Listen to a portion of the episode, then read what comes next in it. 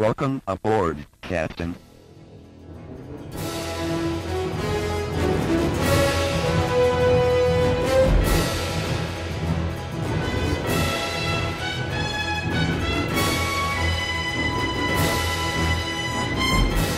Welcome back to the Star Trek Minute, the semi daily podcast where we talk about and celebrate Star Trek III The Search for Spock, one minute at a time. I'm one of your co hosts, David Stoker. And that would make you me your other co-host, Chris LaSalle. That would make me you your. I don't know. That would make me. oh, I love giving you grief, Chris. Thank you. How you doing? Uh, I'm good now. I'm just embarrassed. it's all good. Uh, so we are welcomed again by modelist extraordinaire John Doobie. Welcome, John. Hey, fellas. Hey, John. Hey, Chris. And we and we are moving on to minute number sixty. And minute number sixty starts with Sulu finishing his thought. We are secured from warp speed, and ends with Kirk saying, "What did you see? What did you see? What did you see?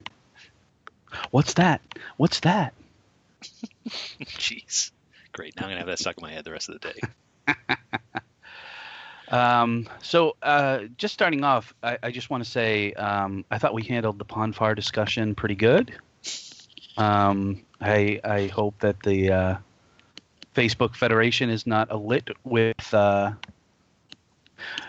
many, many dis- destructive conversations about Pon farr. I think we kept it PG, which was my goal, Yes, I think we Uh, did a good job. and I, and I think it's I think it's ripe for I, I think it's ripe for discussion. I think we could have we could have had like an entire week of of Pon farr. I know we we we, we probably you know constrained ourselves a little bit, but uh, I we hit all I, I hit, we definitely hit all the stuff I wanted to talk about. So I, I'm happy. Yes, definitely. Me too. Sure thing. Well within well within FCC guidelines. So, what do we think of? Um, what do you think? What do we think of of uh, Sulu's line here? We are secured from warp speed. Oh, just a like what does secured mean? Yeah, have we ever? I, I, it just, it's just a weird line for me. Yeah, could he just say we're at you know Where I I feel like it would. He should. He just should have just said now entering Genesis sector. I don't. I don't feel like they've ever come out of warp and had to secure themselves. maybe uh maybe George has you know in his contract he has to have so many lines and you know they they had, to, they had to give him one more. So yeah, I don't I it seemed unnecessary. Yeah, I agree because I think all they've ever really said is if they're going from warp, uh, you know, impulse power. You know, they Yeah. might say that, but I've never heard them say that except for in this movie. Yeah, I was gonna say. I just feel like it's a very, very odd line for them to put in here. It also implies a lot of stuff too, like it, you know. So I've always thought that ships can just drop out of warp, and you know, start Yeah. doing whatever the next thing is. This makes me think like there's a whole procedure of okay, we're out of warp now. Let's you know reopen the windows and unbatten the hatches or whatever. It sounds like there's like things that have to be done. Um, Yeah, it seems like it seems like this movie in particular, we've seen a lot of procedural things, like when they first go to Starbase and you know they are locked in, and you know uh, what Helm's not in our control anymore, and Mm. you know I just feel like, and particularly Kirk, you know, is offering a lot of orders, and it just seems like it's we've gone from we've gone too far in that realm of being like the military, like Nicholas Meyer wanted, and we're now becoming you know everything is called out. We're secured from warp speed. Roger okay proceed at impulse power. You know i feel like it's not what not necessarily what star trek is. Yeah, and and kind of just you know, you guys got me thinking about this whole uh, secured, you know, from warp speed. I would hmm. think that if you were going to say something, it would be the reverse. You know, we're securing for warp speed, right? Because you're going you're going faster. right I would think, right? So yeah, I, I think I, that's a, that's actually a great call out on that line because it doesn't really make sense. Yeah, I didn't even notice it. So that's a good catch there, Dave.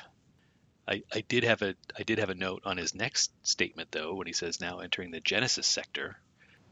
I would think that it would take a long time and there'd be a lot of bureaucracy in place to rename a Mhm. sector from say Mutara to Genesis. Yeah, and it seems like it just went like that.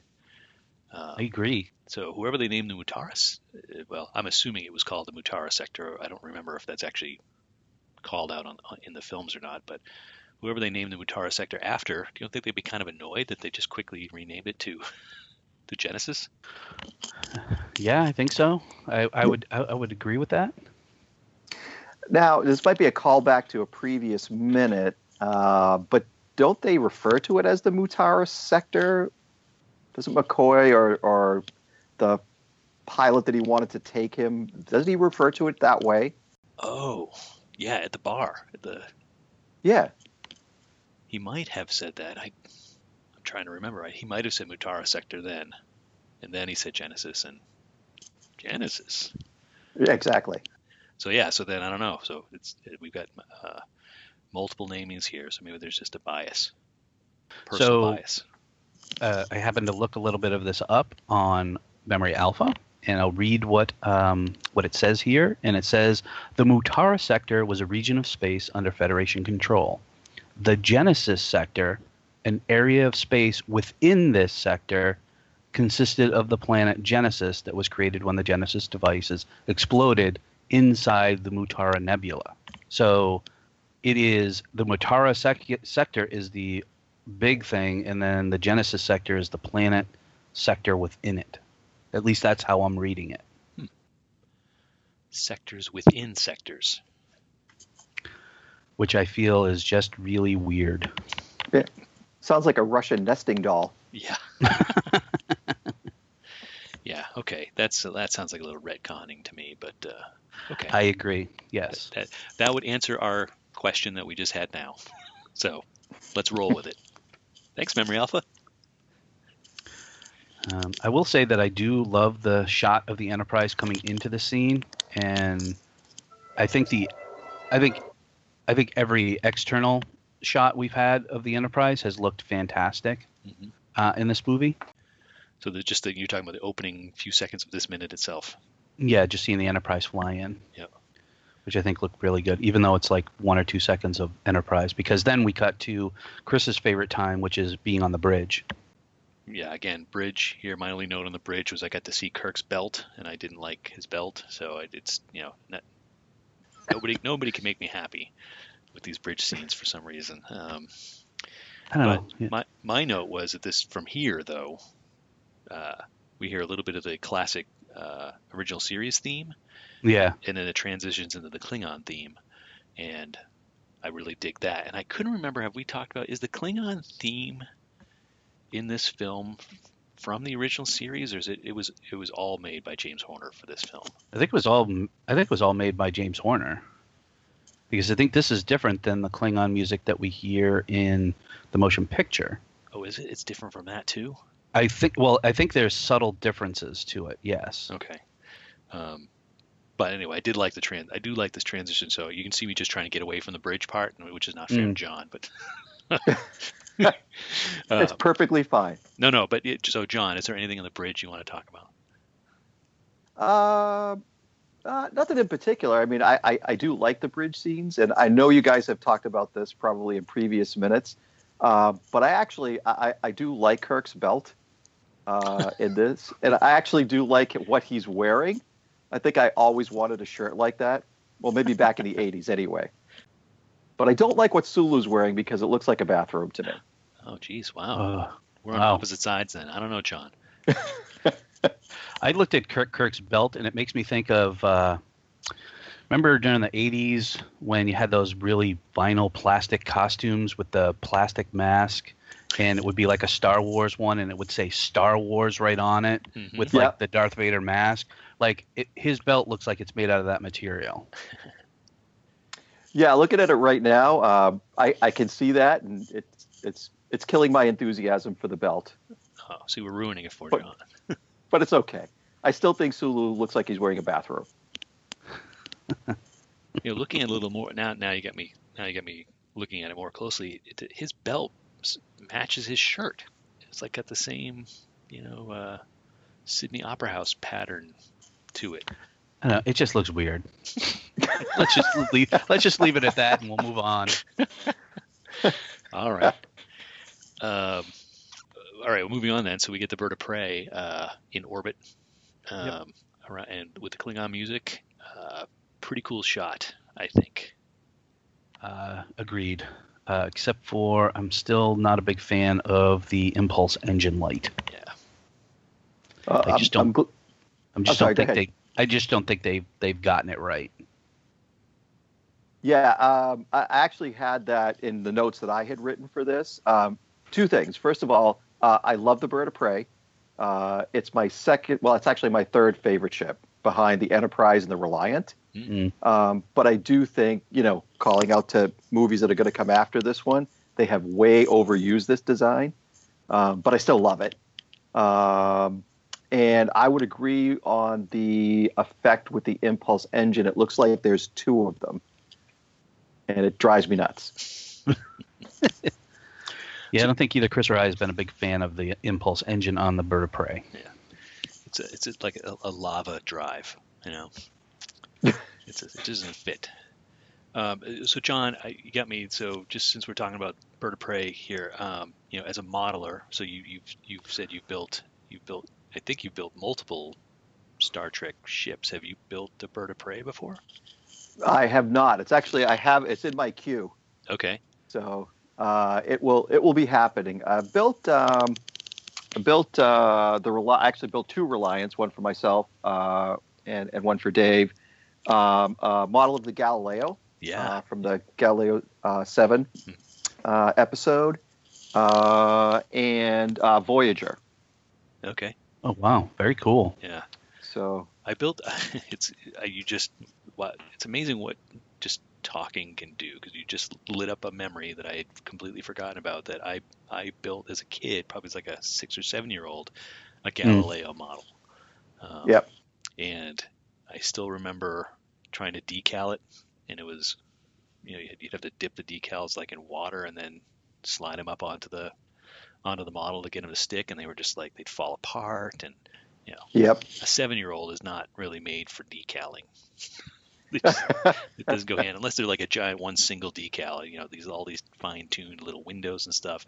Um, but I really like that one. That was one I used to play with when when I was you know usually sometimes models are you know they're fragile and you can't do much with them. But I remember playing with that one quite a bit. And, uh, I'm way down memory lane right now. Very cool. Well, I did the same uh, when I was that age as well, and I'm listen. I'm still doing it, so nothing wrong with that. Cool.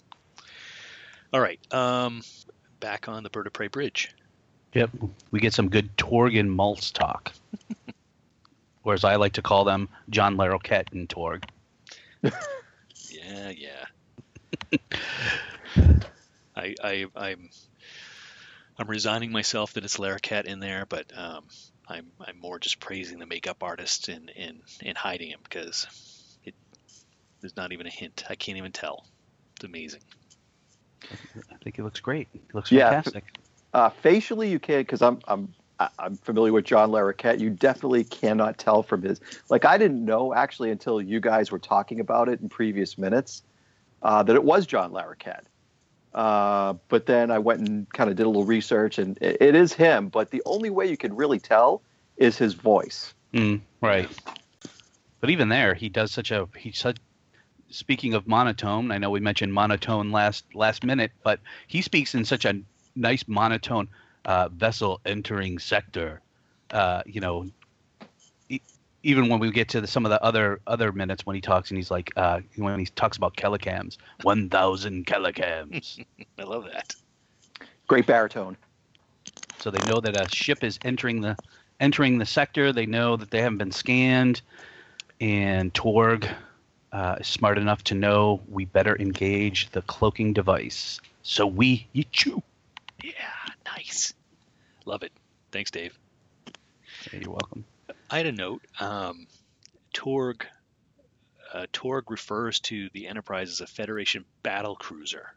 Yes. and that that must be just a is that just a Klingon thing? Because that's not how the Federation refers to their ships, right? Federations don't describe themselves as battle cruisers, or am I uh, being a bad Trekkie right now? No, I would.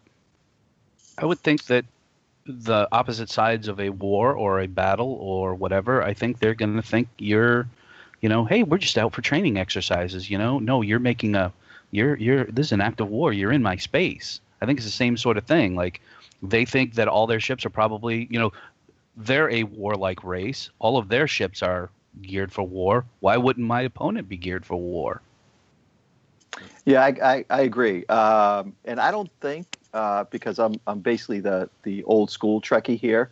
So you're not being a you're not being a bad Trekkie, Chris. I don't pretty sure in all the episodes, and I've seen them like dozens of times of the of the old series, and the Klingons are in them. They ever refer to the Enterprise as a battle cruiser. So I think this is the first this is the first time they have, and, and I agree with Dave. I think it's because the Klingons militarize everything. Mm-hmm. Yep. That makes So it sense. kind of makes sense. yeah, yeah. that makes sense. So what do we think of this this cloaking seg- sequence? Love it. I love it. Yeah, Yeah, I love when, I love when ships go into cloak. I think it's awesome. Yeah, it's Yeah, it's always a. I'm sorry, it's always a great effect, uh, and the sound design that goes with it is actually uh, uh, really kind of cool.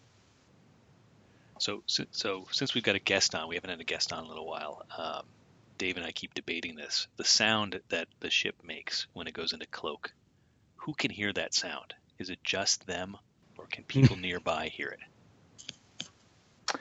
I would think it would be just them because space is a vacuum. All right.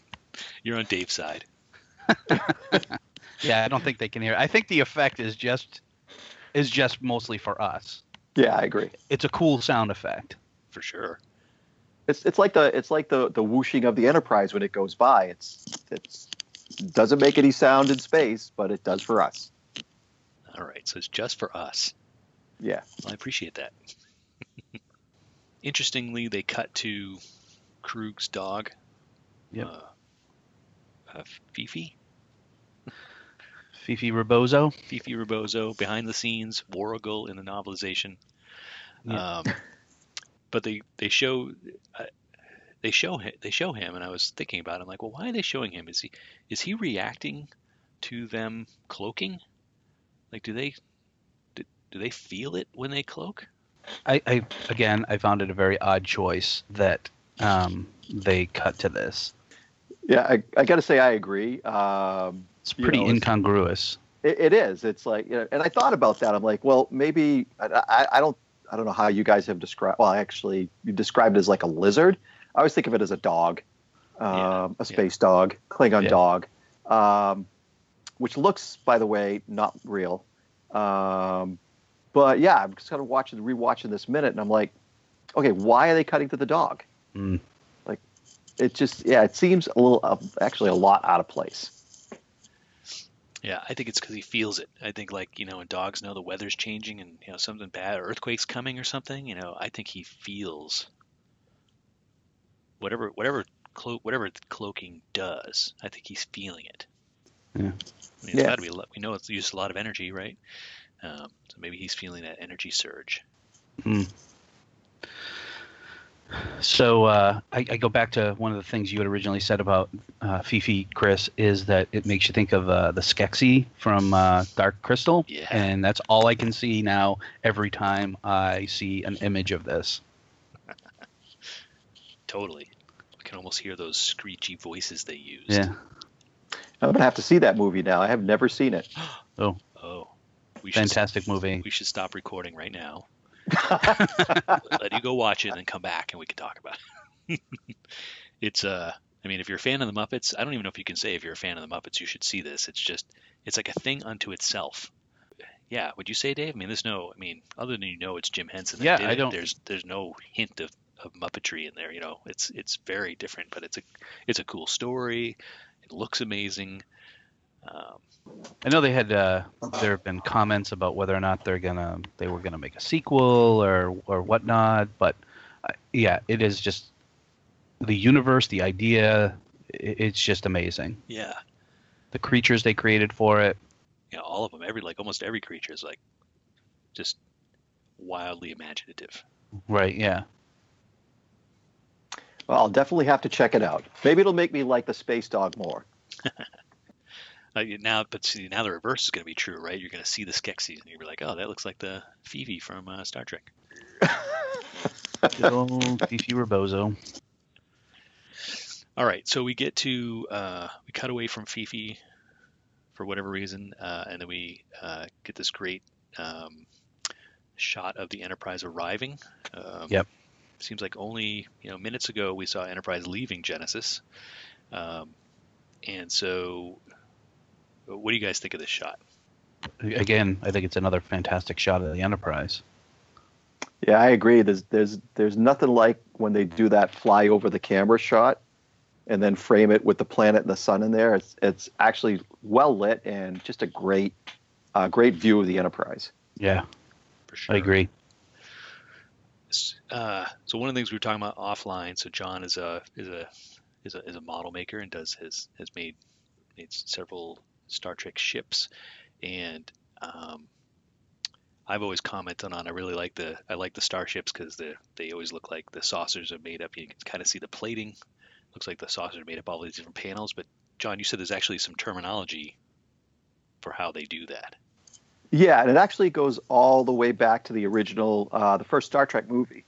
Uh, and the guy that built the model also uh, painted it. Uh, and when he painted it, he used uh, pearlescent shades of like red uh, and yellow and blue and green, uh, essentially, um, in a pattern that they refer to as Aztecing. So that when you see the Enterprise uh, pass through a light source or over a light source or under a light source, um, it looks like paneling, but if you sometimes if you can catch like really close, you'll see the red, you'll see like a yellow or a green or a purple. Uh, but it looks obviously it looks really cool. Um, and you know, some in fact, one of the copies of the Reliant that I that I built, uh, you know, I use that and basically the process of using paint masks and different uh, pearlescent paints will get you that effect, and it looks really cool under a light source. Uh, it just takes a really long time to do.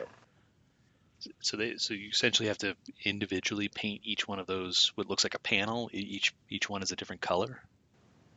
Uh, well, you kind of use a co- you basically, you know, you could technically, yes, you could use like multiple colors, which would require putting different paint masks on and taking them off.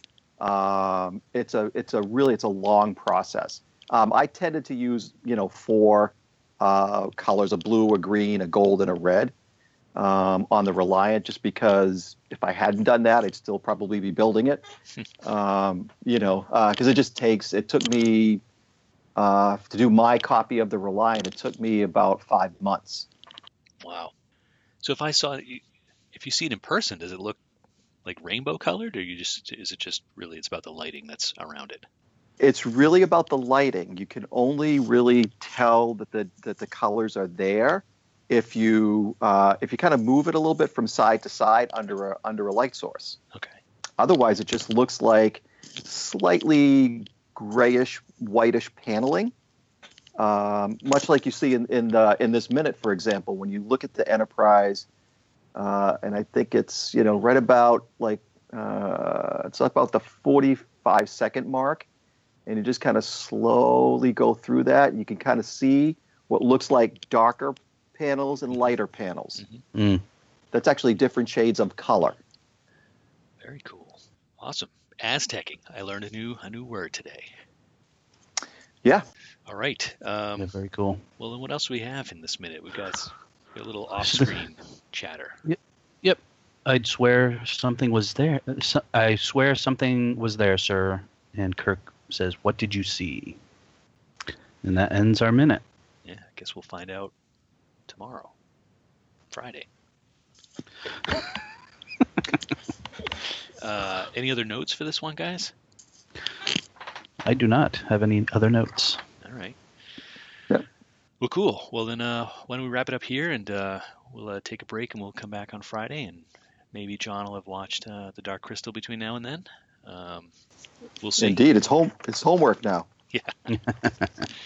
Um, all right. So homework for our listeners then, while while uh, while you're waiting, um, if you could uh, do us a favor, head out to iTunes, and uh, if you haven't already, uh, leave us a rating Uh, that'd be awesome. Leave us a review. That would be even better. We'd love to get your feedback on how the show's going.